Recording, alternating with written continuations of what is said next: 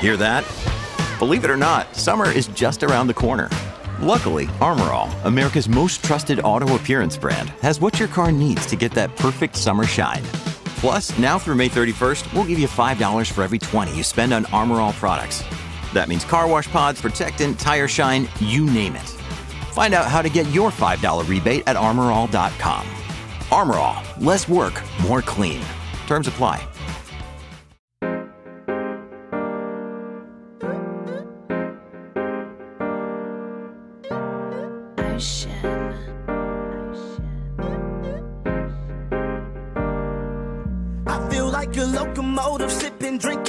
Arizona. Mixtape just around the corner. Did a lot in California. Can't wait to drop this on you. Yeah, they gon' have fun with that. Smash like Songam and my songs gon' break through like a running. Hello and welcome to the podcast that is always up to speed with Formula One. My name is Mark Hamilton, and joining me today, my friend, my neighbor, my frenemy, my neighborhood resident op, Mr. Daly. And Daily and myself today, we're going to talk about chicken sandwiches. We're going to talk about Formula Two cars. But before we do any of that, my friend, huge shout out to you for taking the Zandvoort race review all on your own. You know, it's one of those days, some stuff came up and it, logistically, I wasn't going to be able to get in front of a mic, man. You did not only one podcast on Sunday, for crying out loud, you did two race reviews. Yeah, that's right. I did uh, Nailing the Apex with our good friend uh, Tim Harady. And then, literally, right after I finished uh, talking with him, and it was crazy, dude, because like we sit down here each and every Thursday night to record the show, and we have like this built in time factor that no matter whatever we throw into the show outline, where we both kind of get to that, that, that mutual we're done moment, we look down at the clock and it's at like 90 minutes. And usually, when we sit down and do something with Tim, and not that we run out of things to talk about but we tend to do it in sub like one hour within you know 45 60 minutes tops. I sat there with tim and we ran almost 90 minutes on the dutch grand prix. And i was dude i, I was tired after that. Like not physically tired but it was pretty good. Like i felt that you know tim and i had a pretty solid uh, conversation about uh, the, the race and the whole weekend. And then i sat down and did our show and i i couldn't help but think afterwards like did that actually go okay? because like I did like three hours of recording on Sunday afternoon. It was a bit of an effort, but uh, it was good. It was fun. It was a crazy Grand Prix in and of itself. So there was uh, plenty of talking points. You know, I needed to talk it out loud a couple of times to actually go back and help me process some of the things I actually saw. But my friend, no rest for the wicked. We are nope. right back this weekend, and we're going to Monza, which we'll save for the back of the podcast. So kind of stew on that. Sure. But can I, I ask excited. you one thing? One go thing ahead. before we go on, before we is it we about chicken the... sandwiches? Because that's the only thing I want to talk about tonight. I want to talk about chicken sandwiches too because I kind of missed my my lunch today, so I, I'm definitely thinking about food. But even though we're we're going to preview the race later, out of all the tracks that we've seen over the course of watching Formula One over the, the years that, uh, that you and I have been race fans, where does Monza rate on, say, your top I don't know, let's say top five lists. Yeah. So, one, I'm super, and this wasn't scripted, by the way, for anyone listening at home, but I was thinking about this earlier today when I was cleaning toilets for some reason. But, okay. but Monza, the, the temple of speed, to me is just, is just the epitome of motorsports excellence. And I, I get that it's not a technical track. Um, but to me, motorsports, above all else, like I get aerodynamics and aerodynamic efficiency and, and fighting drag and all those kind of pieces and downforce, blah, blah, blah, blah, blah. But to me, there's something really visceral and raw about a track that depends so heavily on the power unit. And we'll talk about this a little bit later, but this this track expects so much of the power unit. And I think the statistic I read earlier is that for 80% of the track, the drivers are full throttle. Like that engine has worked harder at this track than it is anywhere mm-hmm. else in the championship. And to me, that's something that's really attractive and really compelling, partly because of the sound, but because I, I have a tremendous appreciation for extremely capable, powerful, reliable power units. Um, and this this track absolutely stresses them to the maximum. But for me, probably a top five track. I, I don't. Mm-hmm. I maybe one day I should do my Mount. Actually, that would be a really good podcast. We should do our Mount Rushmore of drivers and our Mount Rushmore sure. of tracks. But yep. definitely up there for sure. I got to ask you though. What about you? How do you rank Monza? Oh yeah, it's right up there in the in, in I'd say top three.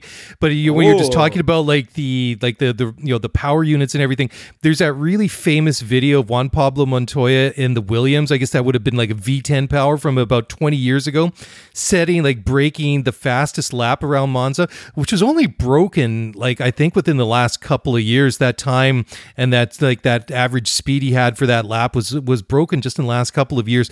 But it is fantastic. I mean, it, it's not HD, obviously, you know, being from the early 2000s, but it is just amazing to see JPM throw that car around Monza. Plus, the scream of that V10 engine is is pretty amazing. So go check it out. Uh, just put a Juan Pablo Montoya Monza into YouTube, and that's going to come up. It's it's definitely worth the one minute 19 seconds out of your life or whatever it is. You'll you'll want to watch it a couple of times.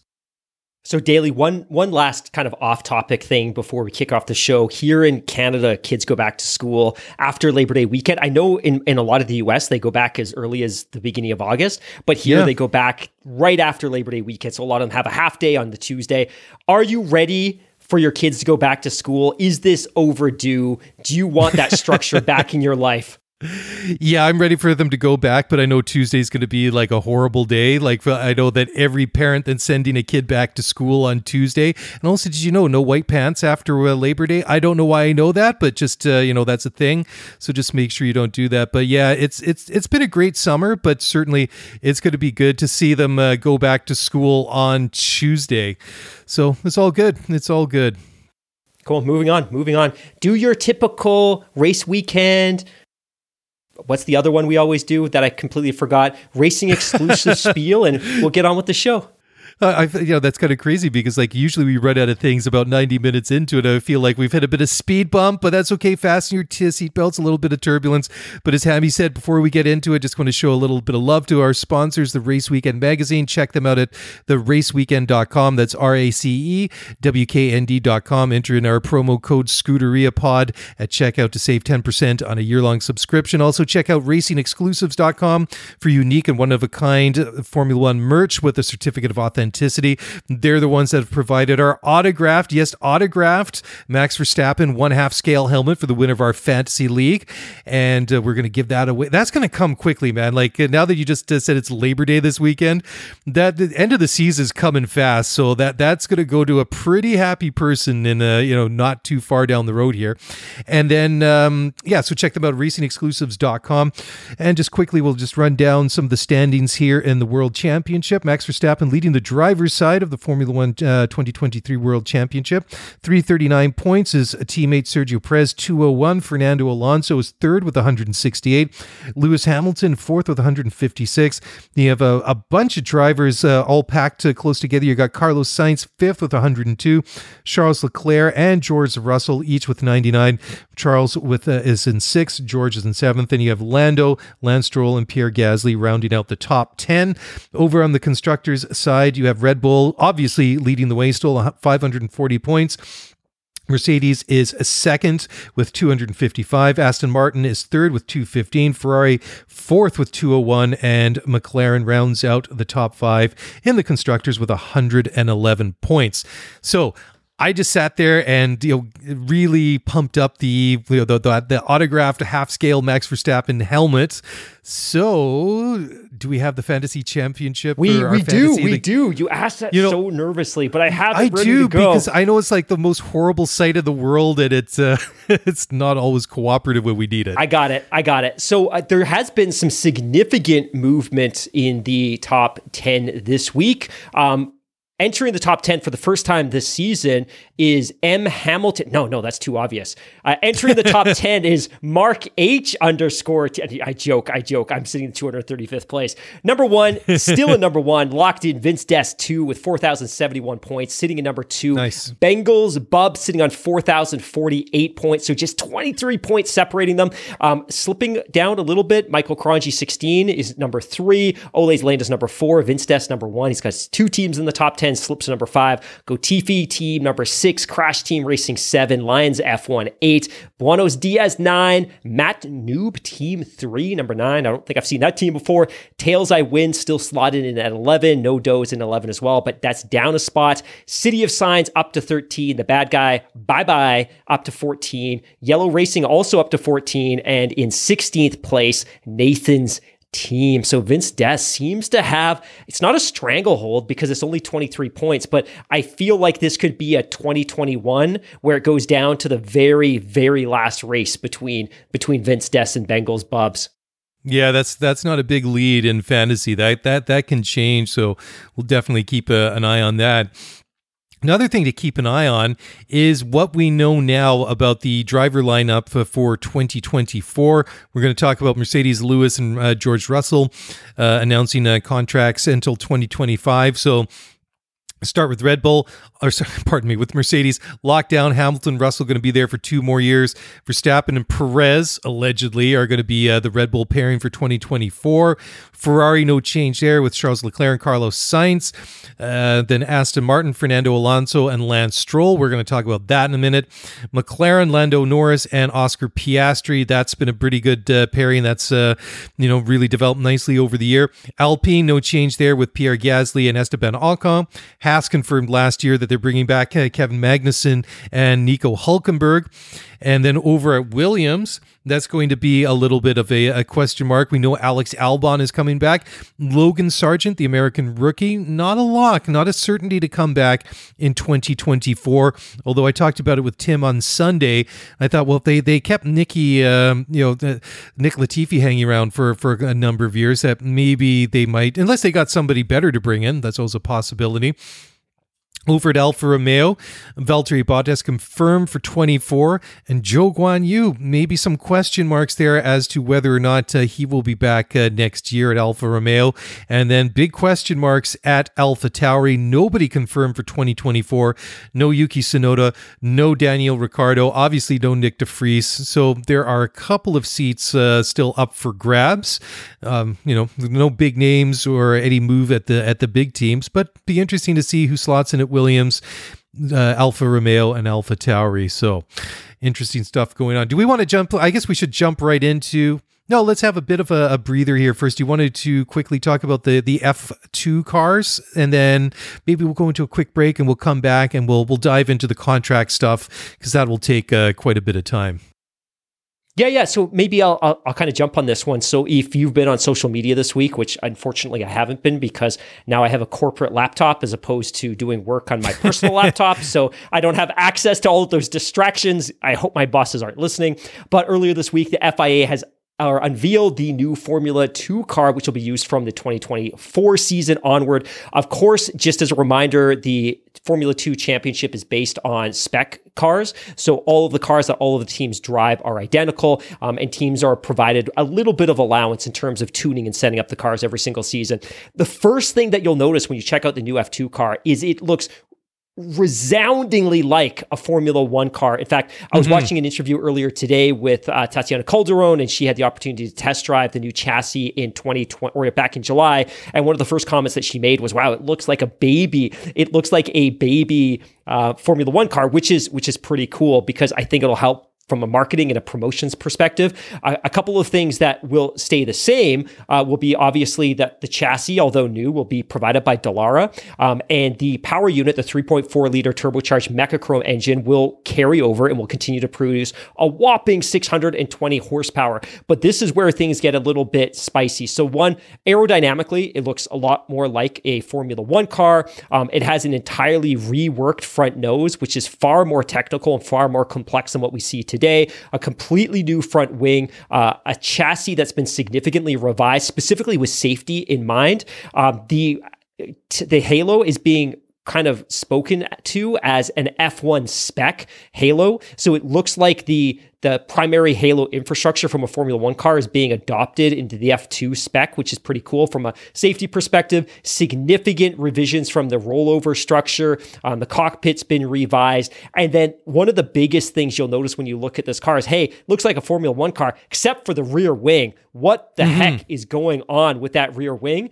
I don't have the answers yet. I'll get there. Uh, but if you have the opportunity, check it out because it's it's pretty cool. Um, I know Stefano Domenicali is very positive about this. He said, um, and I quote, together with the FIA, we've designed a powerful, challenging, and safe car that will prepare young drivers for F1, and that will continue to provide great racing and a lot of overtaking opportunities, something that the fans expect from F1 to actually that quote isn't from Domenicali at all. It's from CEO Bruno Michel. Um, he continues, it has been designed also to fit all types of drivers, taking into account FIA's consideration regarding the steering effort. This is obviously key to making our sport more inclusive by enhancing our car's drivability and comfort. So pretty cool. Everyone's very excited about this. It should be safer. Um, it should create more aerodynamic downforce. It carries over the same power unit. It should be potentially a little bit faster, uh, but ultimately that doesn't necessarily mean it's going to be a more raceable car. But again, given the fact that it's a spec series, it does a pretty good job of helping provide frame of reference in terms of how talented the individual drivers are in the championship. So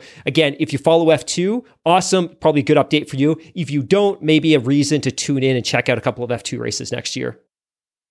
You know, I think it's uh, kind of cool about the graphic that uh, that you pulled for this one that uh, from Formula Two and the FIA is you you have this uh, this concept car here or this uh, this diagram of it. and they've got like all these different labels on here. It says rear wing improved aerodynamic wake performance to aid close racing, and it, it's funny you said I don't know what the heck is going on with that rear wing because it is radically different than what we see on Formula One cars at the moment, totally. which is quite a bit different than what we saw prior to 2022.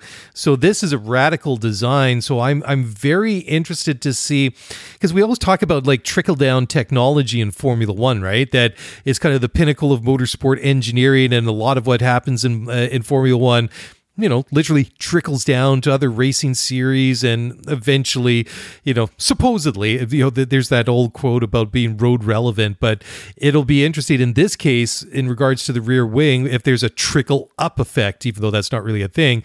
But um, I almost kind of wonder, like, I was looking at these pictures, like uh, at this, this concept car, whether or not this is almost the, you know, the test bed, like a trial to see if, if, if they can get this to work in F2, whether or not there might be something that they can bring over to F1 because you know that that that the rear wing that we see on the F1 cars now is part of this like aerodynamic package that was really supposed to, as this graphic says, like aid close close racing, which we haven't haven't seen. Although this last weekend at uh, at Zandvoort we had 186 uh, overtakes, which I believe is a record and surpassed China for a couple of years ago. So that uh, I don't know. Sometimes we sit here, it's like, man, that was not a very exciting race, and then other weeks weekends. You get stats like we saw at the Dutch Grand Prix last weekend. Is like, well, maybe these new, you know, whatever. That's a, a bit of a different uh, conversation. But uh, hey, Mark, why don't we just uh, break a little bit ahead of schedule here? We'll come back. We'll talk about the Hamilton and Russell contracts. We'll talk about um, also what's happening at uh, at Aston Martin and Lance Stroll. So we'll do that. We'll take a quick break. Hear from our sponsors. Back in a moment. We'll pick it up on the flip side. So don't go away.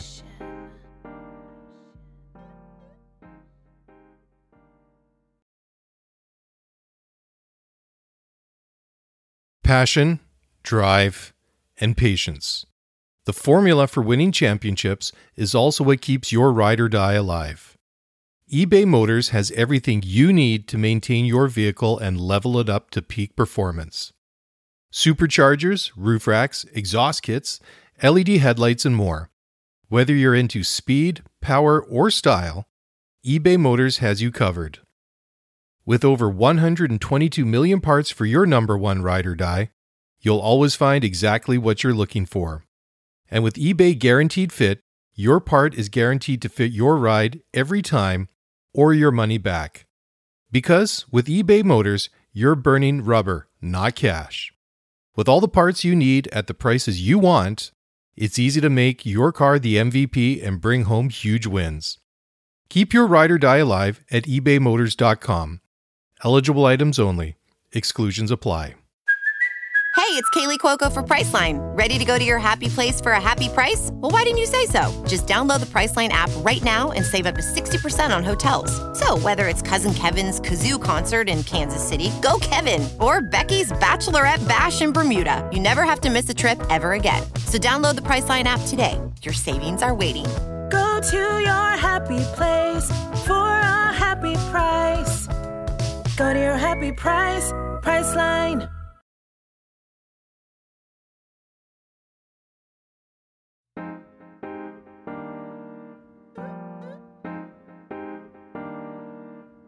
All right, welcome back, and we are going to get right into it now. So, the big news today, which is awesome because usually we sit down and it's so th- this has been a complaint mark for like the years that we've done this show together. We'll sit down, we'll record the show. We feel like it's absolute banger. It's like, oh, that felt like that was a really good podcast. We'll wake up on a Friday morning and then we start texting each other back and forth, like, oh man, did you see what broke like since we we finished recording? Fortunately, I, it must have been Hamilton, Lewis Hamilton doing a long lost family relation a bit of a solid, you know, that being you.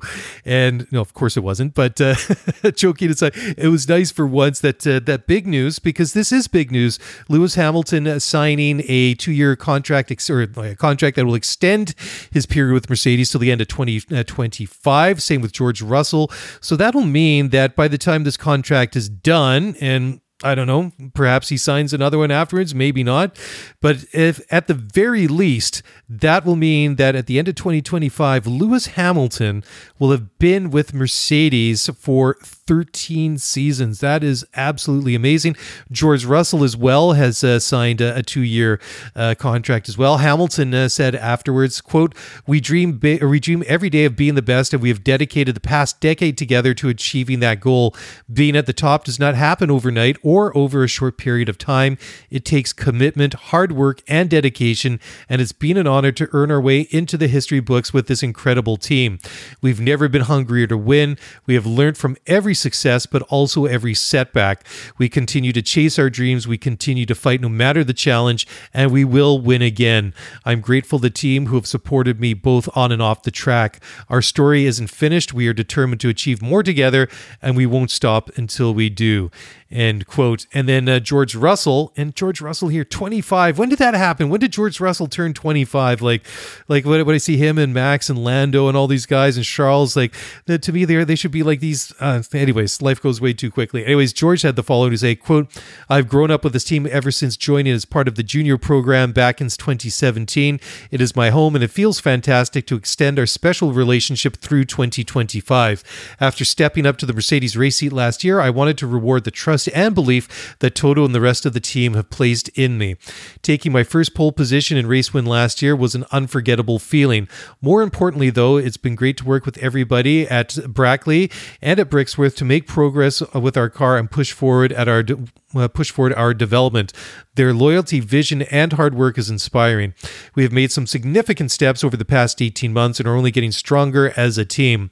I'm excited to help continue build on that momentum as we progress into 2024 and 2025 and continue to focus on returning to the very front of the pack.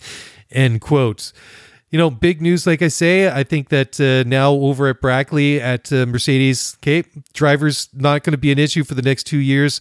Let's get this car figured out. Let's get back and challenge Red Bull or whoever, and let's go back and win some races. Your thoughts on this uh, this news of uh, Lewis Hamilton and George Russell?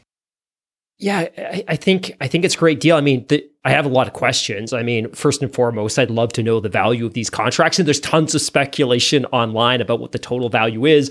It's unclear, and we maybe will never find out. Although hopefully somebody will break that news at some point. But I'm curious. But ultimately, that's that's irrelevant. It probably shouldn't influence the way they drive the cars. But I think it was a, a logical decision by Mercedes. They've obviously invested a lot in George Russell. He's been a part of the Mercedes family since 2017. And Lewis, and and this is the funny thing too. Like we talk about the fact fact that Lewis Lewis's tenure with the Mercedes Works team now dates back to 2013. He signed that deal in late 2012. Uh, it seems like it's going to go on forever. But you forget as well that during his time at McLaren, that was a Mercedes powered car. And prior to prior to Mercedes buying the Brawn team after 2009, they were effectively McLaren was effectively a Mercedes works team. And obviously that relationship broke down for a number of different reasons. But really he's been intimately tied to Mercedes for his entire career. So I know we think about his career kind of being two phases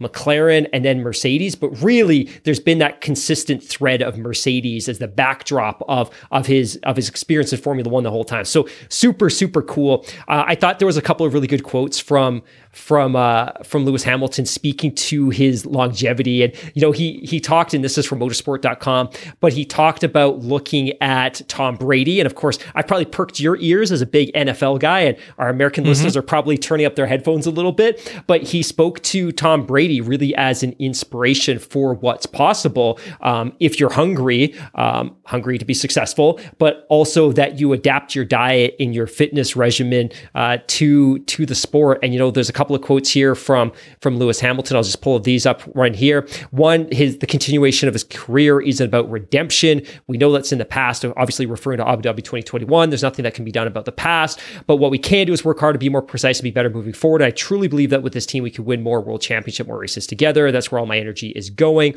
Um, and then he also spoke to the fact that Tom Brady, like I said, is someone he admires because obviously, Tom, how, how old was Tom Brady when he played his final NFL season? Did he ever retire again? I don't even know. well, I think he is officially retired now, but Tom was 45 by the time that, uh, that, that that he called it quits. I mean, and it's interesting too because you know there there are more kind of like parallels. I know he had a couple of good years in Tampa Bay, but then you know, but the thing is when you ask me or anybody in the future when you think about Tom Brady, the first words or words that are going to come to your mouth or mind is going to be the New England Patriots, right? Like whatever whatever else he did, and he didn't really fade away. I I wouldn't say that Tom Brady was like one of those players that that hung on too long. I mean, you know, we, we sometimes talk about like you know the the Washington Wizards era for like for for Michael Jordan, and you know his career maybe didn't end the, like the way that the, the the way that he defined himself over all those years being the very best in the NBA, right? But you know, uh, Brady didn't go out that way, and and it's interesting because Lewis sees like parallels between you know like you know philosophies, diet, and fitness and things like that.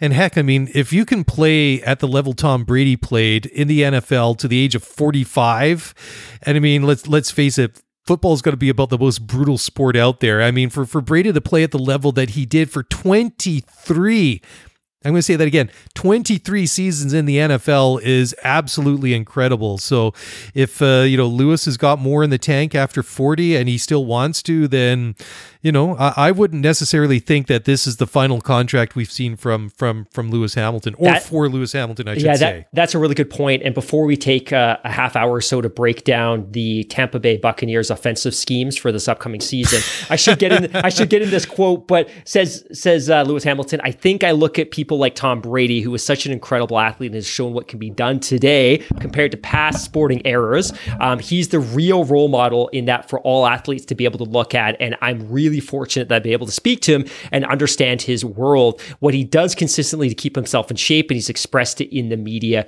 anyway. And then Hamilton also acknowledges that it's great to see Fernando Alonso racing exceeding with Aston Martin in F1 aged 42. And we'll kind of circle back to Fernando, but I think you make a really good point, which is is this just setting him up for an even more extended tenure, right? Because the first thing that came to mind when I saw this story, which is, hey, Mercedes has secured George Russell and Lewis Hamilton for 24 and 25, is that's not 26. And of course, the reason 2026 is relevant is because the regulations are getting reset and we're getting a new power unit. And I think we would probably be misguided if we were to suggest there was any chance of anybody but Red Bull winning the title next year and that they have enough of a, a developmental lead on the rest of the field that they should be favorites for 25. So it's interesting that he's committing to two more years in this car, knowing that it's going to be a real uphill battle against Red Bull. And the first thing I thought was like, well, why didn't he commit to 26? But again, that may not have been an option. One, the team may not have been offering it. And two, he may also have just wanted the flexibility to decide at the end of 2025 whether he wants to continue and commit to another season. Because by that point, he'll have really good line of sight into the progress of the 2026 chassis and the power unit, et cetera, et cetera.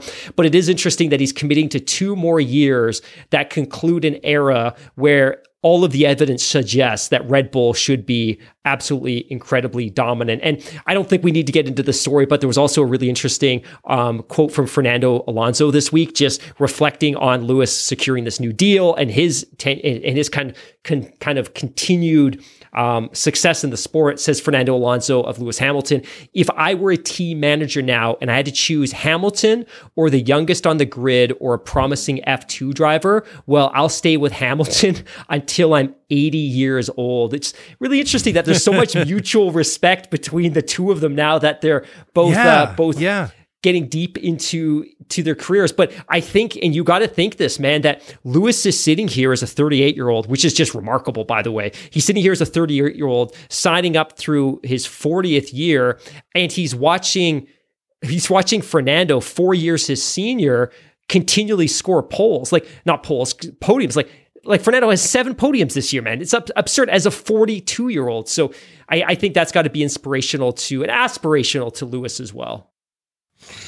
Yeah, absolutely, and it's it's, interesting too because I'm, I'm just looking up some of the stats here for um, you know for for Lewis, but you know it, it's funny because we went to Japan in 2007, and it was crazy because like that would I guess would have been Lewis's first year in F1, right? And I just remember all over to- Tokyo that I can't remember now if they were billboards for Hugo Boss or if they were um, billboards or ads for Tag Heuer. I mean, regardless, it was one or the other, and they, I'm not sure if they still are, but they were longtime big sponsors for McLaren, and it was it was amazing because everywhere we went in in Japan, there was just these there was billboards with Lewis Hamilton, and we were just kind of like thinking, like you know, we kind of knew who Lewis was, and but I mean, it was a little bit different even as recent as 2007. I mean, you just don't get like that you know th- this sort of endless repository of information that you have at your fingertips online nowadays.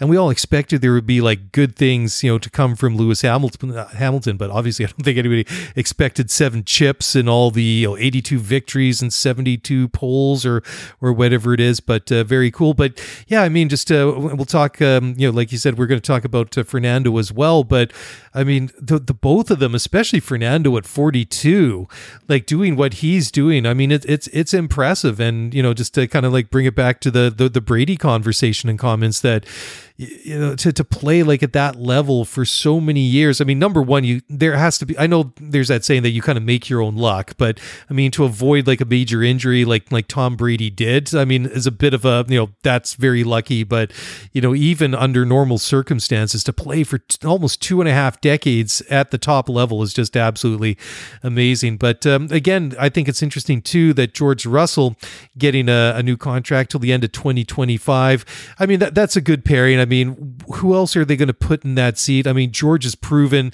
that he can get the job done. He's had a couple little off moments here and there, but uh, you know, I, I think that um, at times he might be over driving the car a little bit. I think he's maybe just trying to push the car as hard as he can because let's face it, that's what he did at at Williams, and and every once in a while that worked. I mean, that certainly was uh, you know worked to his benefit when it came to qualifying, bringing bringing that car into or those William cars because he was there for a number of uh, years. Uh, you know, bring it into areas and uh, you know qualifying sessions that uh, he probably shouldn't have. So very very interesting that uh, they're both there. So like you said, yep, Fernando Alonso.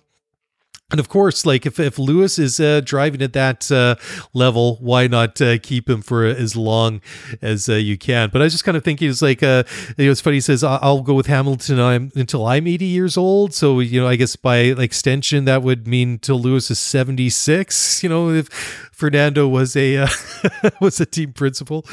Anyways, uh, the next one's a bit of a fun one, and it says sticky with Lewis Hamilton. I'll let you do this one because this is a crossover to Moto v, uh, GP, Valentino Rossi, and something that Lewis has had to wait a very very long time to do, and didn't feel like he could do until now. Yeah, I, I love the story, and shout out to to my good friend Randy for sending me the story on WhatsApp this morning. But uh, Lewis was recently quoted as saying, "I'm just going to pull up the quote here. Um, I didn't want to bring neon into my design as Valentino Rossi kind of owned the neon. Then he retired, and I was like, okay, now is my moment. I can now grab it. So I brought it into our design last year, and I love it. And and if you don't know what I'm speaking to, I'm really speaking to Lewis Ha- Lewis Hamilton's helmet designs. And I think if you look back at his time with Mercedes, we've seen a lot of purple, we've seen a lot of white, we've seen dabs of yellow, we've seen dabs of red. But since 2022, Lewis has gone extreme, a ton of neon. And what he's referring to here is that Valentino Rossi, obviously the legendary motorcycle racer, one of the greatest, possibly the greatest motorcycle racer in the history history of the world, uh, was very Absolutely. consistent in integrating neon color into his racing suit and into his gloves and, and into his helmet. That was his trademark. And he did it from the minute he got into MotoGP to the minute he retired. And it was a staple that you could look at a MotoGP broadcast and you knew instantly where Valentino was in part because for most of his career he was leading the field, but also because he was just so bright. And for somebody like me that was a motorcycle rider and would aspire to look like him and, and ride like him, I would always buy the neon stuff, which was very, very cool. But I think this quote from from Lewis is is very, very respectful, which is, hey, look, that's the look I love, but I wasn't willing to bite his style so long as he was actively riding, that he owned that that that look, that that identity was his. But as soon as he retired from the sport, hey, I'm going all in. I want that neon yellow helmet, and I think it's I think it's worked for for Lewis. But I thought it was a pretty cool story, like you said, a bit of an F1 MotoGP crossover story today.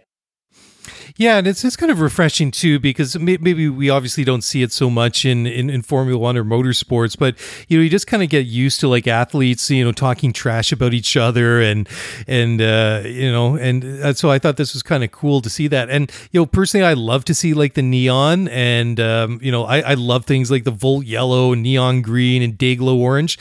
I mean, I wouldn't wear anything like that in normal life, obviously, but for some reason, like those sorts of colors really work well in, in motorsports. And since Lewis is uh, you know incorporated into his helmets and also into the uh, the, the numbering on his uh, on his car, it really does stand out quite a bit. So it's a it's a it's a pretty cool story. Okay, so now we're gonna kind of circle back. Uh, well, not circle back. We're gonna we're gonna take a sidestep. We're gonna talk about uh, Aston Martin. So Mike Krack, the the team principal, has uh, you know flat out said that there's no doubts about uh, Lance Stroll and uh, the, the some of the issues that he's had there, and that he'll be back for for 2024. So this is kind of interesting. So um, Krack had the following to say: "quote It's Monza, it's driver silly season, and it's a bit boring at the moment. I think we don't have any such debate at the moment. We will be fine next year with the two drivers. Uh, I think we have uh, seen over the last week a very hardworking driver trying to analyze every little detail." Where he can improve being in the simulator, driving a lot. So I think that there's nothing that goes in that direction. Uh, there's not a market uh, gap in performance, there's a market gap in points. And then it's important to separate the two. We as a team are analyzing the season from both perspective from both drivers. And I think we as a team need to do much, much better job on the side of the garage on the race strategy. But we also had reliability issues and it was always hitting that car. So that is something we need to do much, much better. End quote. So that's an interesting quote. And that comes from an article on uh, autosport.com written by uh, Adam Cooper. So, Mark, your thoughts on this because you know, we've talked quite a bit about uh, you know Lance and the, the fact that you actually did, did, you ever actually put your condo in Lance Stroll Island up for sale or did you just consider it? I mean, I, I don't know if we, we actually went that far. I know I'm looking for pretty a good quiet realtor. there. You I'm have no problems getting a seat in a restaurant.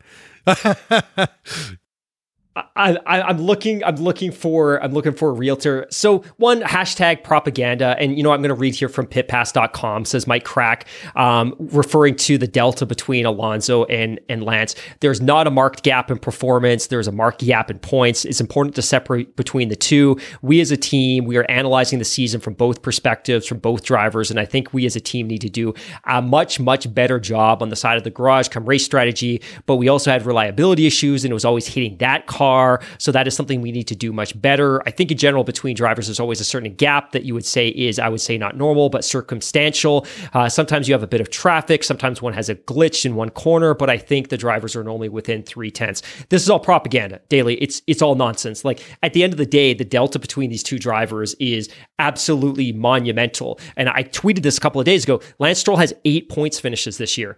His best finish was a P4, and and Fernando Alonso has seven podium finishes this year. Seven. That you you can't you can't continue to construe this misreality where where you know what it's circumstantial and it's bad luck and it's reliability and it's strategy and it's the mechanics and the engineers. The reality is Lance isn't performing at even remotely the same level as as Alonso. And I think there's a point where if I'm Mike Krack and I'm other senior leaders within that team, I'm either getting frustrated or I signed up understanding what the deal was. And the deal is that you're going to put Lance Stroll in that second Aston Martin, even if you could technically get a better driver. Let's be very honest. Mm-hmm. With Aston Martin's enormous resources, if they were to release Lance Stroll, they could bring in a better driver that could help them accrue more championship points. I think that is absolutely undebatable at this point. And I like Lance. He's a capable driver, but to me, he's incredibly frustrated because I know there's untapped potential there, but I don't know what to do to unlock it. And at this point, seven, eight years into his championship career, like I, I don't know what else to do. And even if he, like, let's say, you know what, he has a great performance at Monza and he scores a podium, I have zero confidence that he would be able to replicate that when we get to Singapore or, or Japan. But I, I think I'm frustrated and I think fans are frustrated. And again, I think if I'm, if I'm Aston Martin, maybe maybe the one person whose voice really matters here because Mike Krack's not going to Lawrence Stroll and having a conversation about replacing Lance Stroll, right? Like he knows better than to have nope. that conversation. But maybe it's the sponsors that need to come forward and say, "Look, you are cheating us out of the value that we could extract from partnering with this team because you're you're getting diminished results from one of your two drivers." And you know, we talk about the championship like Fernando right now sits on 168 points. Lance Stroll sits P9 in the championship on 47 points. Right now, Aston Martin sits just 40 points behind Mercedes in the Constructors' Championship. If if if Lance Stroll was, if he had just two thirds of the points that his teammate had, they would be sitting P2 in the championship. That's a huge amount of money and it's a huge amount of marketing exposure and value for the sponsors. But again, frustrated. And the reason we keep hearing these quotes and these comments from people like Mike Krack is because people keep asking the question because they look at that delta. But yeah, I'm, I'm frustrated because I, I just see that he's functioning as a handicap for a team that should be firmly positioned as P2 in the Constructors' Championship. Well, well, that's just the thing, right? I mean, uh, it, it really kind of blows my mind when you look at the constructors that they're only something like 15, 16 points or whatever it is ahead of Ferrari in the, the constructors uh, championship. 14, 14 man. Is it 14? Yeah, okay, it's call. actually worse than I thought. And you look now because like like Mercedes caught up to Aston Martin and has moved ahead of them and it's, it's steadily grown that gap. And when I look at that, I mean, I, I don't see that gap closing. I mean, Fernando's done a wonderful job job, but you know, he can't do it all on his own, seven podiums notwithstanding. But the fact that, you know, even though that we, we all know that the the struggles Mercedes have had with the W14, the point is that Lewis and George are consistently bringing home points and it's not all just Lewis bringing home points. It's not just all George bringing home points, but combined, they've um, you know they brought home you know quite a bit. And I mean, like when you look at it, you know, 255 points compared to 215. I mean, they, they've they've caught up and they've extended that you know 40 points over Aston Martin, and that that's that's going to be the worrying thing because as unlikely as it seems that Ferrari get their act together, like not just with the car, I mean, just like gets their act together in general.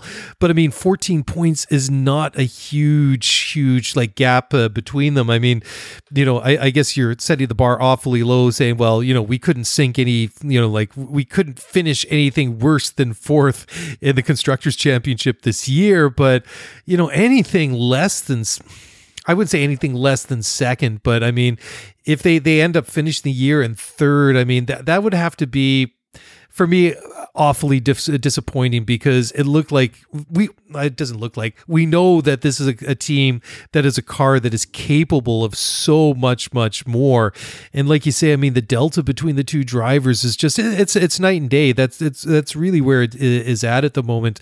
And i don't want to sit here and throw lance under the bus or you know criticize him, but I mean, he obviously isn't delivering what he needs to. And at some point, well, where is that point when uh, you know? And like you say, maybe the pressure comes externally from from from the sponsors. Like you say, hey, you know, that this just isn't working for us. So make some decisions, or we'll go and throw our, our stickers on the side of somebody else's car. But uh, very, very uh, fascinating. Hey, why don't we take another quick break? Uh, we'll come back. I want to quickly talk about uh, another story, obviously, and that is uh, Liam Lawson and the uh, amazing day out that he had at Zandvoort the last weekend. And we'll do that in just a moment, so don't go away. We will be right back.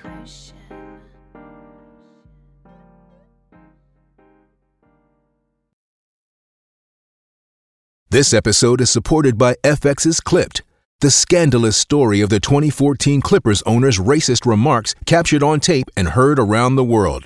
The series charts the tape's impact on a dysfunctional basketball organization striving to win against their reputation as the most cursed team in the league. Starring Laurence Fishburne, Jacki Weaver, Cleopatra Coleman, and Ed O'Neill.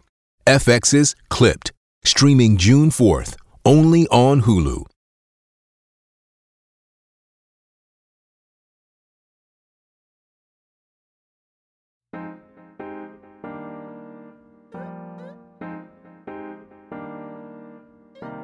All right, welcome back to the show. So yeah, now we're going to talk about Alpha Tauri. We're going to talk about uh, Liam Lawson, who is the the young uh, New, uh, New Zealand driver, because uh, he uh, had to deputize and fill in Danny Ricciardo, who unfortunately broke his hand uh, last week at the Dutch Grand Prix, not in the race itself, but in the run up to the race on Sunday. And um, you know, Danny's going to be out for a little while with a broken hand. He's got the cast. He's had surgery, all that nine yards. But uh, despite all the and mayhem, chaos, what, do you want? Like, I mean, there it was quite the race with the uh, extreme weather that we saw coming in off of the North Sea there. But everything that happened with the weather, with uh, virtual safety cars and safety cars, I can't remember. Do we have a VSC before safety car? We we had almost everything.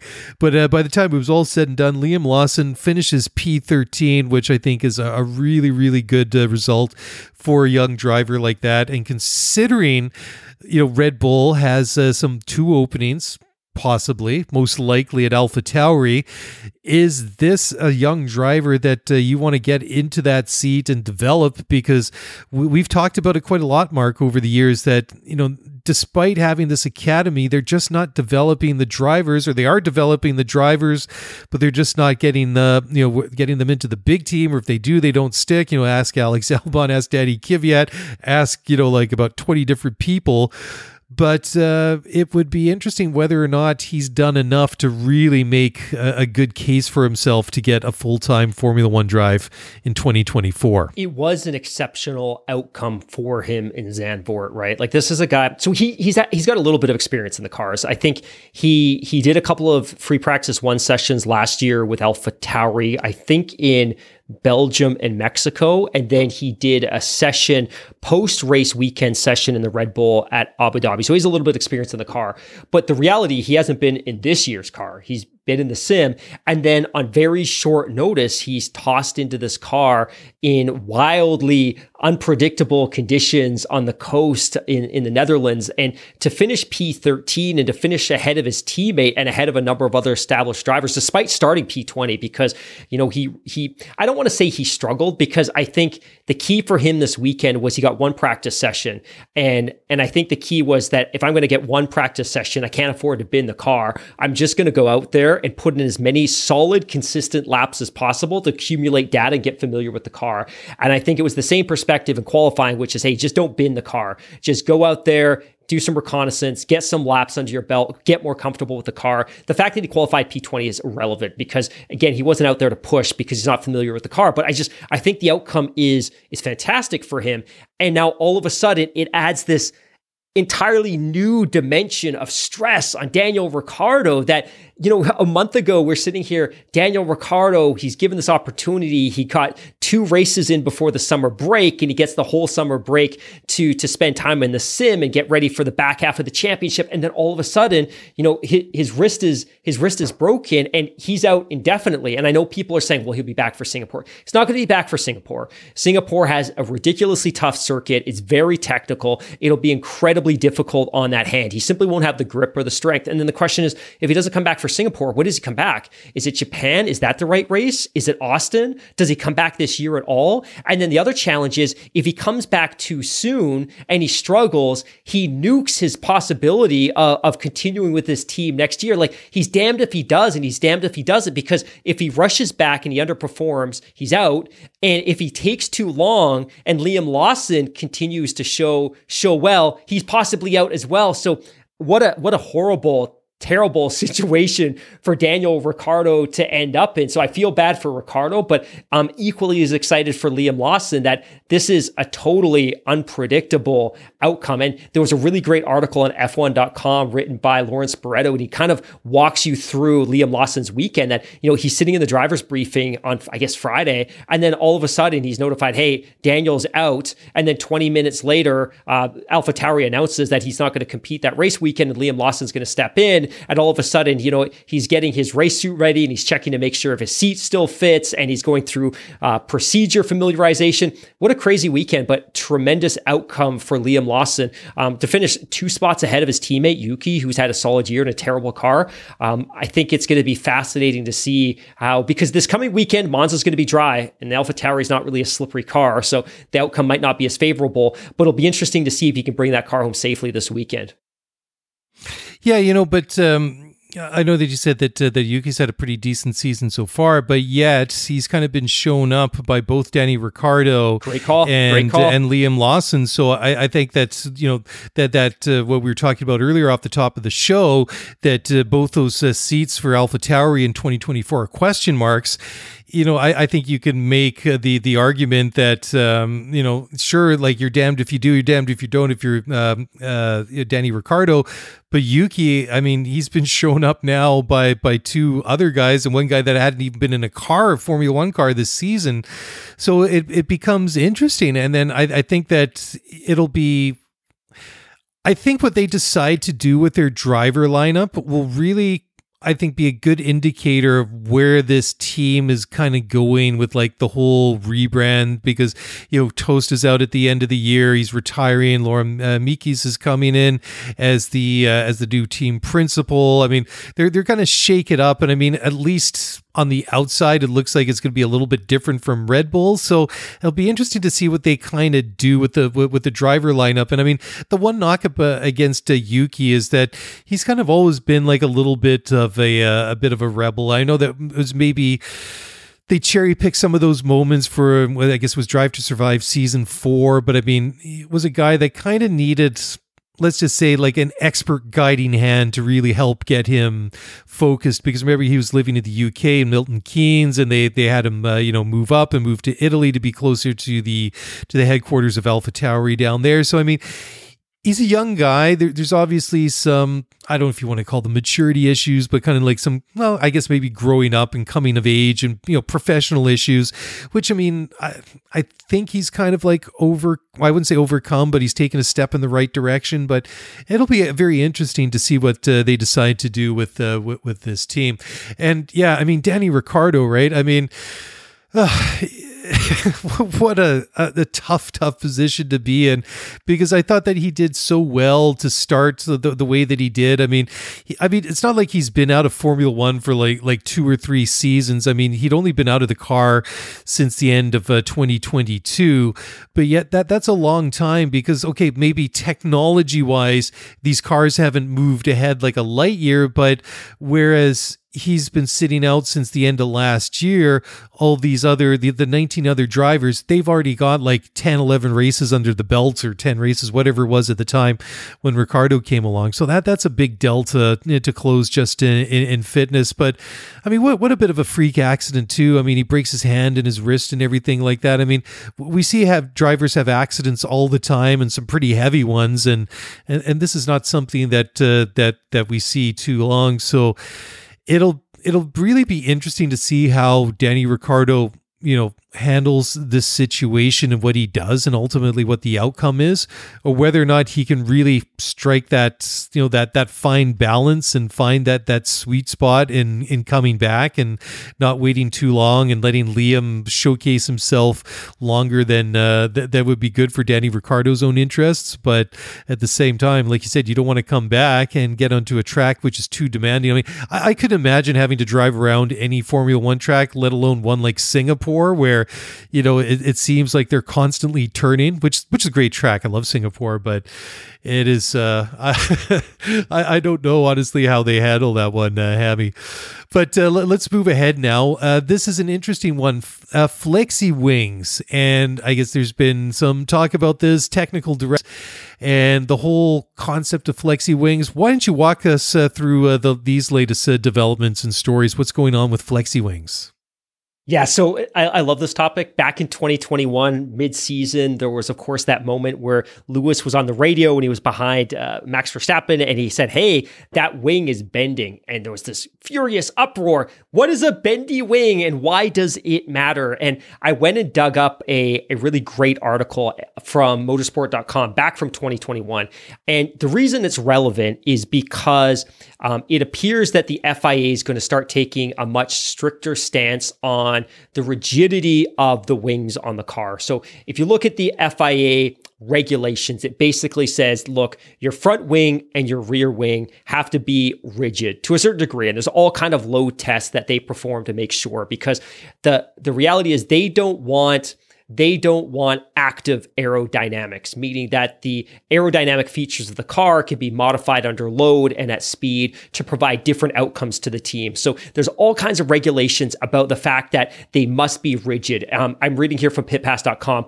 Article 322 of the regulation states that all aerodynamic components or bodywork influencing the car's aerodynamic performance must be rigidly secured and immobile with respect to their frame of reference. Furthermore, these components must produce a uniform uniform, solid, hard, continuous, impervious surface under all circumstances.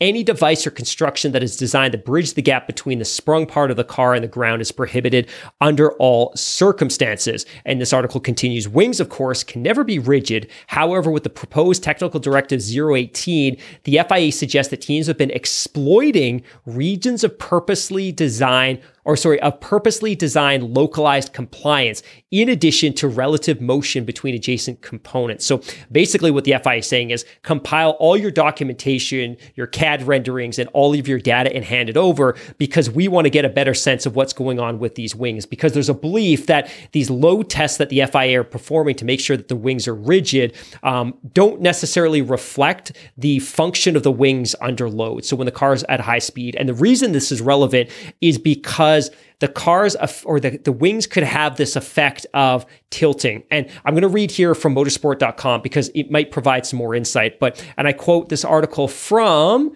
who was this? This was Jake Boxall-Legge. Um, the article states, what is a flexi wing and why do F1 teams attempt to employ them? And the article reads, flexi wings are, well, wings that flex. So we're talking the front wing and the rear wing. Strictly speaking, all wings flex as it's impossible to achieve infinite stiffness, but some do so more than others. In F1 terms, this is usually manifested in a tilting action. At speed, the front and rear wings produce more drag as the velocity of the car increases. In mathematical terms, the square of the velocity determines the drag force as per this equation. Drag force equals the coefficient of drag by frontal area by air density by velocity squared divided by 2. As speed increases, the force pulling the car back increases exponentially. As such, you can't use all of the maximum drive of the powertrain to develop speed on the straights. At circuits like Monza, teams use skinny wings, and we're going to see that this weekend, to slash drag. But at more conventional circuits, you need the full size of the front and rear wings to generate downforce in the corners. And this is the most important part of this article. By tilting them back at speed, this can reduce the overall frontal area of the wing and perhaps its drag coefficient entirely. By using the above formula, the increasing square of velocity is being marginally offset by the reduced area and drag coefficient. So, what they believe is happening here is the teams are intentionally designing and engineering wings that at speed tilt. And by tilting, they're reducing the area of drag, allowing the cars to go faster. And this is something that people suggested was happening with the front wing on the Aston Martin earlier this season and something people suggested was happening with the rear wing on the Red Bull in 2021. But ultimately, the FIA saying these as, as, much as as much as physically possible, your front and rear wing have to be stiff. And what teams presumably are trying to do is create some flexibility in the wing so that at speed they tilt, reducing the area of drag, allowing cars to go faster. And then at slower speeds in high downforce corners, they still generate all of that downforce to allow the car to be sticky as possible. So interesting. I don't know what the outcome of this is necessarily going to be, but again, the idea of flexi wings is nothing new, and it's constantly this battle between the FIA to try to regulate and govern the regulations and the teams whose role, quite frankly, is to push the limits to their absolute limit to to gain every bit of competitive advantage that they can. So so yeah, it's just an ongoing story, but a useful one to talk about, especially in the shadow of some of the allegations around Aston Martin and their front wing earlier this season. Yeah, it's interesting, right? Because uh, as you say, I mean, like the, the, the whole concept of flexi wings is it, it's nothing new. I mean, it, it uh, it's it started back in 2021, and it's it, it seems to pop up fairly I wouldn't say fairly regularly, but often enough to, you know, to, to be a conversation and obviously somewhere that the FI needs to, you know, to, to police. But uh, I mean, it, it, has got to be difficult too. I mean, I guess they, they can test for the rigidity of the wing, but, you know, as you say, teams, you know, people are getting paid to find loopholes or to exploit the rules to the, the, the absolute maximum. I mean, and, and, and the teams, they will, they will try and engineer a solution within the you know the the parameters that they have, and I think that's part of the reason that uh, that Formula One is uh, is so fascinating. Okay, uh, before we get into the uh, the race preview, let's uh, talk about this one. This is a kind of an interesting one. This is from Oliver Harden over at planetf1.com. So uh, apparently, uh, Matteo Binotto did uh, cross paths with Frederic Vasseur, and apparently there are some rumors floating around there about uh, Binotto p- perhaps a Grand Prix. And the the funny thing was the cop going to Alpine, and so they well they, they they crossed paths here at the at Monza, the Italian moment was that uh, that uh, Binotto arrived with a Netflix camera crew behind him, and uh, it is uh, interesting because there are rumors kind of floating around that uh, he will be the new team principal at uh, Alpine, and I, I don't know. It's just like I, I don't know whether to, to, to believe the rumors or whether I want to believe the the, the fact that uh, that Binotto might uh, take that job because that to me, Mark, seems like that would be a t- difficult, difficult undertaking for whoever takes over from from from Otmar Szafnauer, right? It's it's tough, right? That if we're talking about Matteo Binotto returning to Formula One, there's only 10 teams and 10 openings. And there's only one team right now that has uh, a vacancy, and that's that's Alpine. And do you want to sign up for that specific gig because it's going to be a challenge. I mean, the car is probably better in terms of where it is in the development pathway than we give it credit for. But we obviously know there's a deficit in terms of the uh, power output of the engine, and and we know that they've got some antiquated facilities, and we also know that senior executives at Renault like to to meddle, and we heard those quotes recently from Otmar Szafnauer speaking to the fact that I was in charge of the F1 team, but certain divisions within the F1 team didn't even report to me that it would be a challenge. But I think for Matteo Binotto, it's not like he has a lot of choice if he's hungry to return to the grid, but uh, I think maybe this is a team I would take a pass on, but you know what, if you do that, what type of message does that send to other potential suitors in the future when a vacancy ends up somewhere else that, hey, look, you know what, he felt he was too good for the Alpine job and now he wants to pursue our job? Um, I don't know. I just, I think it's tough, but maybe he does pursue it. But I, I would just say it's a not insignificant project because of their lack of infrastructure. Um, they, they, antiquated facilities at Enstone, the fact that at least for the next two years, unless the rest of the teams come together and they're willing to make some concessions from a power unit perspective to even the playing field, that you're at a disadvantage from a power unit perspective, meaning that no matter how great your aerodynamics are, you're always going to get crushed at tracks like Monza because you've simply got too much of a power deficit. Like all I'm saying ultimately that I hope he knows what he's signing up for when he goes in there because Otmar did a pretty damn good job of summarizing the challenges that he had with that team. So, so it'll be interesting to see, man. Yeah, and I, I still think it's a little bit. Uh, I think I feel like it was premature that they they they canned Otmar Szafnauer as they did because in and of course this is Otmar giving his side of the story, but he said that he needed like a hundred or they they had like a hundred race plan or something like that to get the team from where it is to where they they they wanted to be. So I mean basically like a four year thing. And if you go read Ross Brawn's book Total Competition, Ross talks about the fact that um, you know he always had like a, a three year plan of attack when going into to to manage a team, where basically like year one you come in through the front door, you're learning the names of everybody that works there. You're learning how the car works. You're learning how the design team does things. You're learning how they build the engines or how they they source their engines and how they do this and how they do that.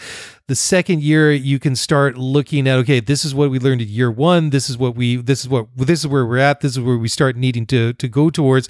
And year three, you can start you you that's when you implement your own plan and start improving and moving towards the the, the future. So not totally indifferent from you know Otmar you know Otmar's plan of like a hundred races to improve this team from where we are to where we need to be, and uh, it it just but you know I, I, just every time I look at Alpine, the one word that consistently pops up in my mind, Mark, is micromanaging, micromanaging, micromanaging, micromanaging.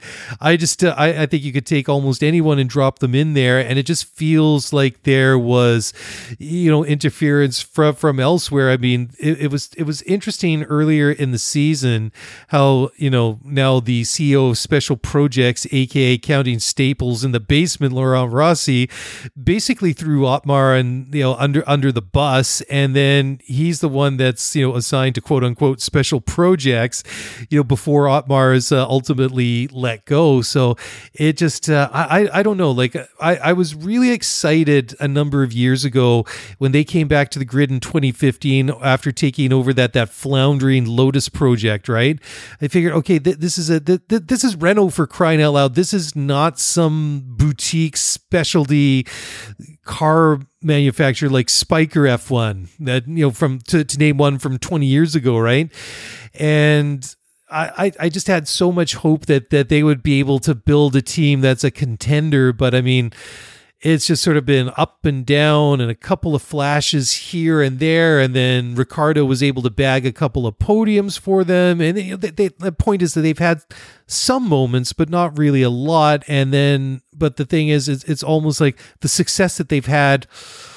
I, I wouldn't go as far as to say that it's accidental, but it, it didn't really seem that and, and, again, I'm just trying to pick my words, but you know what I'm trying to say is that it, it, wasn't expected to have the success that they've had, and you know maybe Binotto is that is that person that can turn it around, but again, like you say, he has to go into that situation with eyes wide open, or else you know he could be Otmar Szafnauer, you know, 18 months down the road or whatever it is. So I don't know. I, am just very skeptical and, and, and I, I just sort of question where the commitment is from, from Renault and saying, well, yeah, we want to be in Formula One. We're going to, we're, we're going to stay in Formula One. But like you say at Enstone, it's an outdated facility. I mean, there, there's so many things that need, need improving. And, and it's, it's no real surprise when you look at some of the teams that are struggling are the ones that, uh, that, that aren't investing in there. I mean, you know, like uh, you know, Haas is another one that we talk about repeatedly. Williams as well is another team that has like needs to bring their their their the facilities up to scratch because I was just blown away by that quote from James Vowles a couple of months ago. It's just like how they were saying that something that he believed could be like you know done in three you know thirty or not thirty days in ninety days in three months was something that uh, that the feedback there's got was something. Oh, we could do that, but that will like in our current structure will take us three years. I mean Oh boy, eye roll, sigh, all of the above, but uh, crazy stuff. Anyways, what do you think, Mark? I've kind of rambled there. Obviously, do you think there's anything to Alpine? And if uh, Binotto were to go there, do you think he would be a good fit?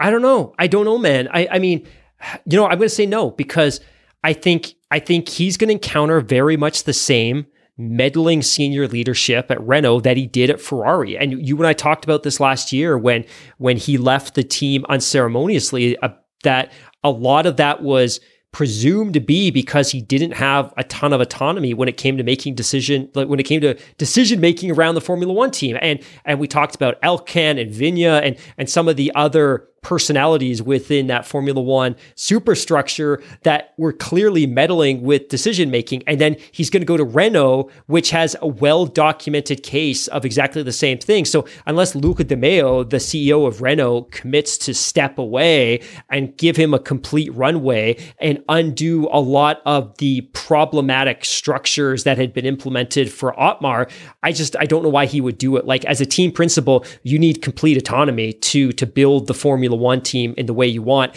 And then the other observation or consideration here is that when Matteo Binotto was with Ferrari, um, it's not like they were contending for championships, at least when he was team principal, and he had unlimited resources at his disposal, right? Like he had unlimited resources when he goes to Alpine, he's going to have very finite resources that Renault is not pumping a ton of money into this team, hence Enstone, hence the fact that they they have a significant power deficiency with their power unit. Like he's going to be going to a team that's going to operate on a budget. Maybe that changes as they continue to bring on new investors that can help upgrade facilities and things like that. But I think my point is he wasn't particularly successful at Ferrari, uh, which had all the resources in the world and meddling executives, and now he's going to go to a team with which which finer resources and meddling executives. I, I just I don't see it ending well.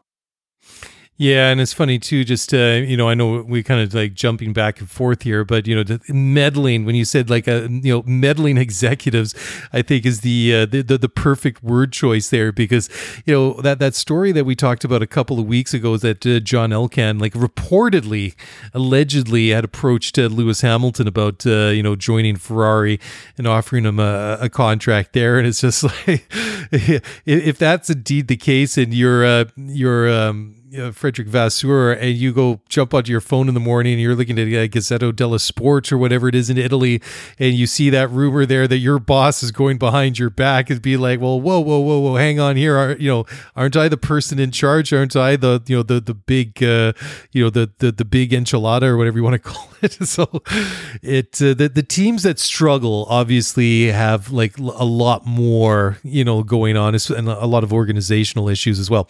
Anyways, enough on that. Let's take a a quick break. We'll come back. We'll finally get to our race preview. So don't go away. We will be back in just one moment.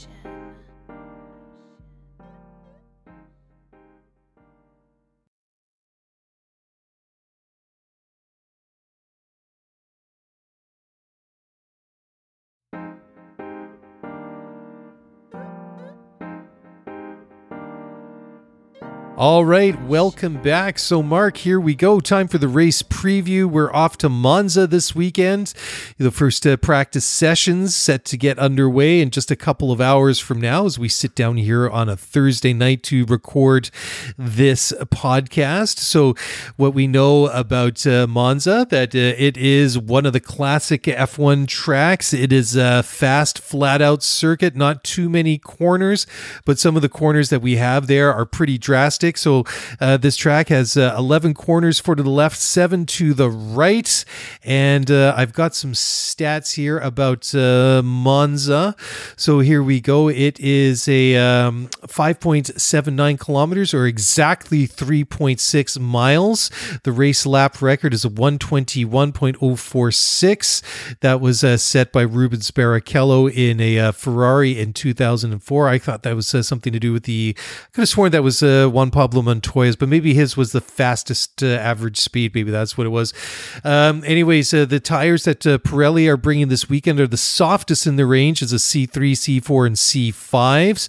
Last year was more middle of the pack of their um, their tire compounds. Anyways, this is a, a, uh, track. How many laps do we have on this one uh, coming up uh, this weekend? It is, and I didn't write that down. Pardon me. I'll look that up as we we keep uh, talking. But uh, yeah, Mark, this is a fascinating uh, circuit. Sorry, 53 laps. I knew I had it uh, somewhere. Um, so this is a fascinating uh, circuit. Uh, like I say, there are a lot of very very high speed flat out corners. So the the interesting part is that this is an older school kind of track. It's not especially wide as compared to a lot of the modern circuits. So we're going to see that uh, all day long on Sunday when we go into turns one and two, which is the the, the Rettifilo chicane, and that is you know especially at the start, you're going to come down from start finish when the lights uh, turn green. They're going to go down. They're going to throw it into this uh, 90 degree right hand turn into turn one, throw it into turn two, which is more than a 90 degree turn. Then you go into the Curva Grande and then you have a fast run up to turns four and five, which is the the second chicane that we're going to see on the lap, which is a, a, very interesting one too because they come out of that chicane and then they tread the tightrope a little bit because you have a curb and then you have a gravel track on the outside of the track, and the optimal area for grip is this thin strip of asphalt or concrete between the back of the curb and the gravel. So if you get a little bit uh, too far, you're going to put dipping a tire into the gravel. If you don't go far enough, you're having a bumpy ride over the curbs. Then you go into turns six and seven, the Lesmos, which are amazing because they're flying at this point, uh, even that short run up out of the chicanes. I mean, they carry a lot of speed around this lap. And the Lesmos are cool because these are basically 90 degree corners. They're very snappy, very fast. Then after turn seven, you, they run down the hill into uh, turns uh, eight, nine, and 10, which is the Ascari chicane. And then you get a nice long straightaway till turn 11, which is a para parabolica, and then that brings it back to uh, start finish. It's fast, it's furious, it's very very quick. Lap uh, lap time is about a 120 or thereabouts, and uh, this is going to be a power track, uh, no doubt about it. So anyone that has good top end speed, anybody that's got a fast slippery car should do well here, and obviously that's going to benefit uh, Red Bull. But there's going to be some other interesting cars as well. I mean, Williams we know has a is quite a slippery car. They might not not uh, challenge for for the race win, but we've seen some more you know promising outings uh, from then. Aston Martin, yeah, man, I don't know about that. That, that uh, AMR 23 seems to be a little bit draggy. Mercedes quite uh, probably doesn't have it uh, just yet. So it's going to be interesting, right? I, I, mean, we expect that the Red Bulls are going to you know, do well in qualifying here. But uh, how does the, the, the rest of the grid uh, line up? I mean, is it uh, is it necessarily Aston Martin or is it going to be Mercedes? Is it going to be is it going to be McLaren? Is it going to be mixed up there? Is Alex Albon going to put his hand up and say, "Hey, you know, I might not have the best best all round car, but it's pretty slippery in a straight line, and there's lots of fast sections on this track and qualifies well. So, plenty to, to think about this one, uh, Mark. Yeah, you did a really good job of summarizing what the experience is going to look like on on track. And we've been talking a lot lately about high downforce versus low downforce circuits. That uh, a high downforce circuit is where you need as much aerodynamic grip as possible to keep the car sticky through high speed corners and sectors. The the offsetting effect of having a lot of aerodynamic features that create downforce is that it creates drag in straights, which means the car's slower in a straight. In this circuit, like you said, how many corners are we talking? Like six or seven corners. It's it's nothing crazy. In in this circuit, the the corners themselves aren't fast enough that they would generate a lot of meaningful downforce, anyways. So what the teams will do for this track, and you're going to see it, is they're going to bring out their low downforce wings, which mean they're going to be very simplified versions of what we see in the rest of the year because they don't need that rear wing to generate a lot of downforce. So they want as little surface area as possible because less surface area means less drag. And that's going to help them be as fast as possible on those super powerful straights. So Again, like I said, super low downforce, but unfortunately, it's also a really low grip circuit, which is why, and I, don't know if you mentioned this, they're going to bring out the C3, the C4, and the C5 tires this weekend. They're going to bring out the stickiest tires possible because they need to offset the fact that there isn't a lot of downforce being generated. Um, so ultimately, the cars that are going to be successful are the cars that can produce some really significant aerodynamic efficiency that might offset some of their power uh, power deficiencies um, or the cars that just have incredibly powerful power units. And it's not just the top end speed that matters here, it's how quickly the car can get to that point. So torque's important because you want to be able to achieve that top end speed as quickly as possible to create separation between you and the other cars. And because when it comes to overtaking here, it's going to happen on those straights. And because there's a lot of straights and they're high speed, you should see a lot of overtaking this weekend. A couple of other things that are really interesting is that the average top speed this weekend is expected to be about 260 to 264 kilometers an hour, which is about 162 to 164 miles per hour. And the highest speed that we should see this weekend is around 362 kilometers or 225 miles per hour. That is the fastest we see anywhere on the calendar. Wow. Now, during the middle sector, during the midsection of the V10 era, we would actually see cars hit as high as 370 kilometers an hour on this track. So again, that 362 isn't the fastest that we've seen, but the average speed is much higher than we saw in the V the V10 era because the cars were more cumbersome to drive and they didn't have the aerodynamic uh, properties that they do now. So some interesting things to to see there. Um, but like I said, power units are really important, but this is a track that is also extremely hard on the power unit. So we talked about Zandvoort and, and Hungary being relatively easy on the power units because it's more about just getting them to a good place and and kind of coasting through some of those corners and using the aerodynamic downforce to create grip and to kind of sustain speed. Here, it's all about maximizing that power unit. And I think I said earlier in the podcast that these drivers will be at full throttle for 80% of the, the lap. That is a significant. Imagine, dude, imagine getting into your car and driving to the grocery store. And for 80% of that trip, you are at red line. You're just bouncing off the red line. That That's incredibly taxing for a road car, but it's also incredibly taxing for a Formula One car. The other big thing to consider this weekend is that we are going to be introducing, or Pirelli will be introducing, the alternate tire allocation uh, once again. And I guess the last time we did this was Hungary, which means that each driver will be provided with 11 sets of slick tires, three hard, four medium, and four soft. And then we're also going to see, of course, the FIA, Pirelli, they'll dictate the compound that will be used in each of the qualifying sessions. So in Q1, we'll see the hard, Q2, the medium, and Q3, the soft, which I think is a strategy um, that they probably want to introduce on a more permanent basis next year. But obviously, it throws a wrinkle into qualifying. I don't, I don't hate it, but it throws a, a wrinkle into into qualifying. And then maybe the other thing to consider too is we're expecting a dry race for the first time in like four months. We've had a lot of wet races.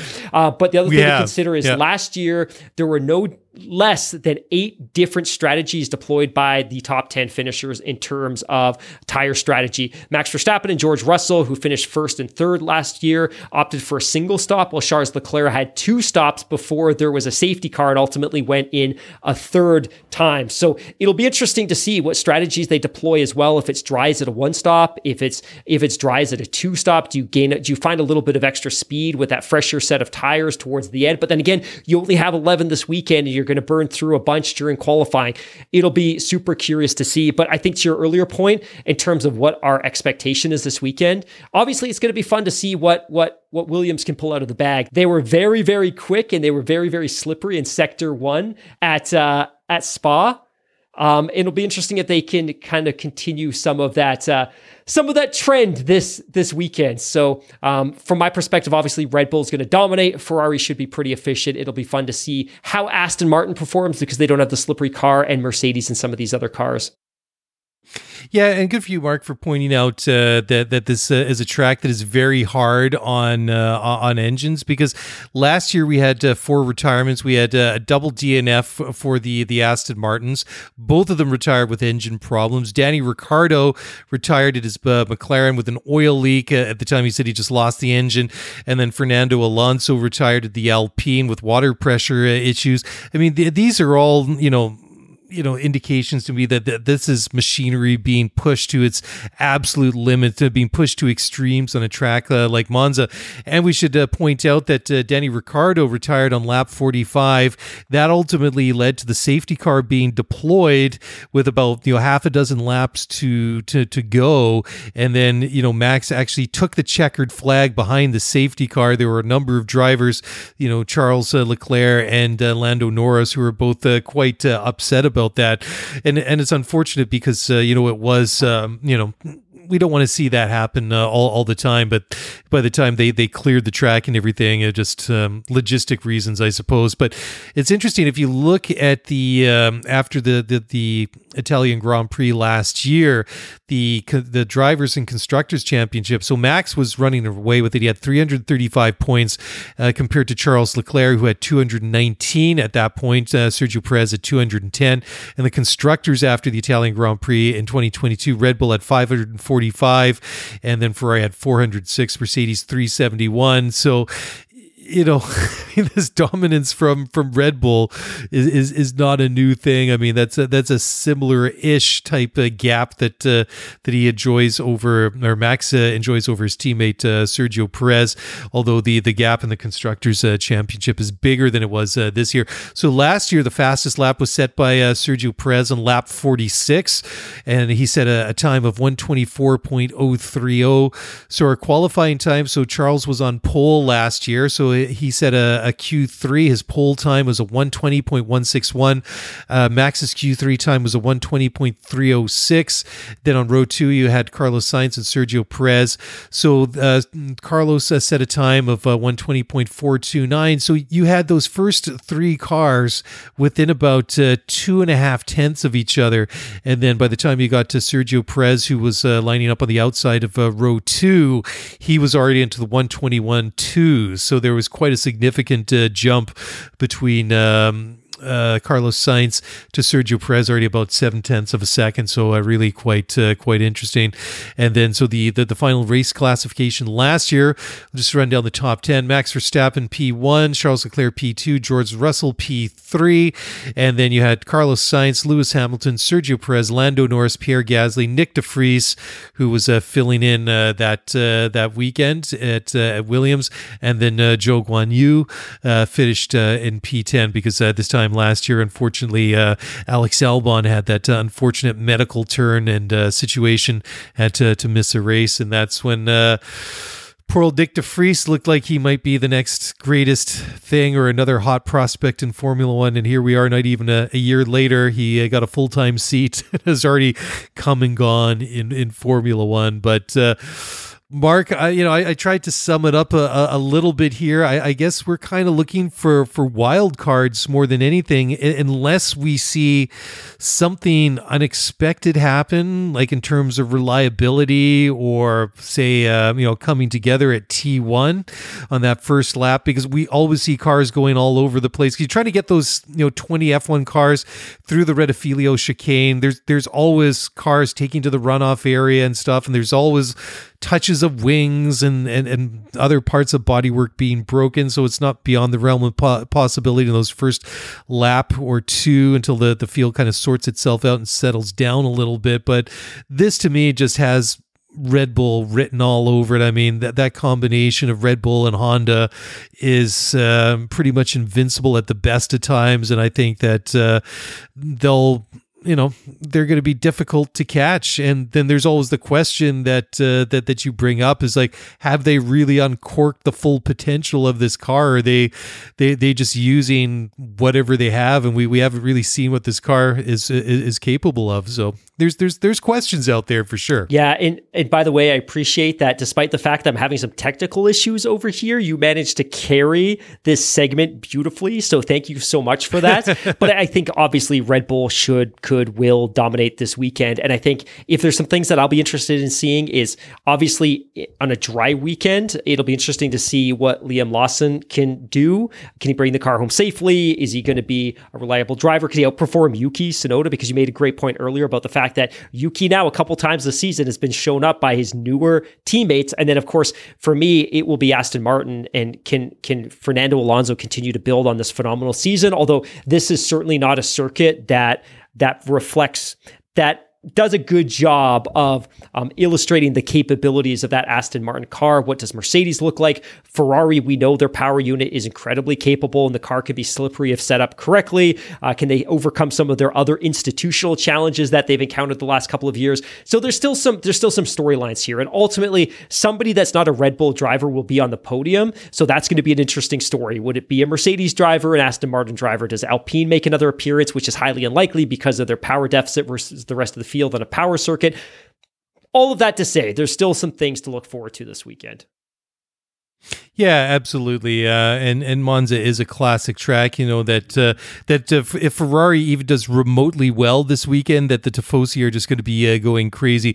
I mean, it, it's a great atmosphere at that track. The Italian fans really uh, really make it uh, something special to watch. Because I did go back and watch some of the race highlights just you know a couple of days ago, and at the beginning of the race, you know, because Charles Leclerc led this race for a very you know significant portion of the race. It wasn't until about uh, you know the, the the round of pit stops at about lap thirty something, if I remember, that uh, that that uh, he was passed by uh, Max Verstappen when he went into to the pits. But you know it uh, it uh, you know when there's a Ferrari out front, and remember Charles won this race a couple of years ago, and that really kind of really cemented him as like a favorite favorite at Ferrari because that was at a time when they they weren't re- well they haven't really been at uh, you know up there at a pinnacle. But I mean, he he did really really an exceptional job because remember that? Because like both uh you know Lewis Hamilton and Valtteri Bottas were kind of like taking turns trying to see if they could get Charles but it seemed like every time they kind of came around to the end daily, of the lap in daily, sector 3 stop stop yeah. with your stop with your love for Charles Leclerc. That was peak Ferrari cheating season. Hashtag that's true. that was th- I let's let's be fair. I was gonna I was gonna get around to that. Okay, but uh, fine. you you gotta give like you gotta give the fans at least one moment to feel happy about because you know like as much as it's been like a kind of like a lonely, quiet, somewhat depressing place on Lance Stroll Island.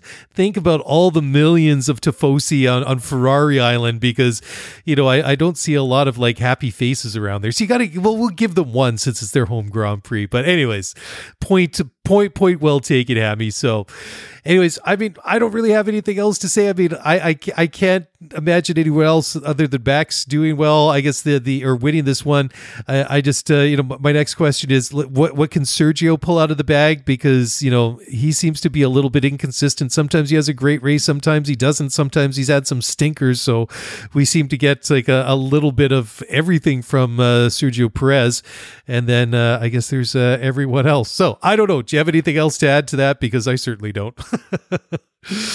okay, well, I, I, see you badly clicking buttons and furrowing your eyebrows there. So rather than drag this out any longer, when we've run out of things to talk about, anyways, we'll, we'll wrap it up here and uh, we'll, uh, we'll we'll just uh, call it a night. So thank you one and all for uh, joining in and listening uh, to us tonight.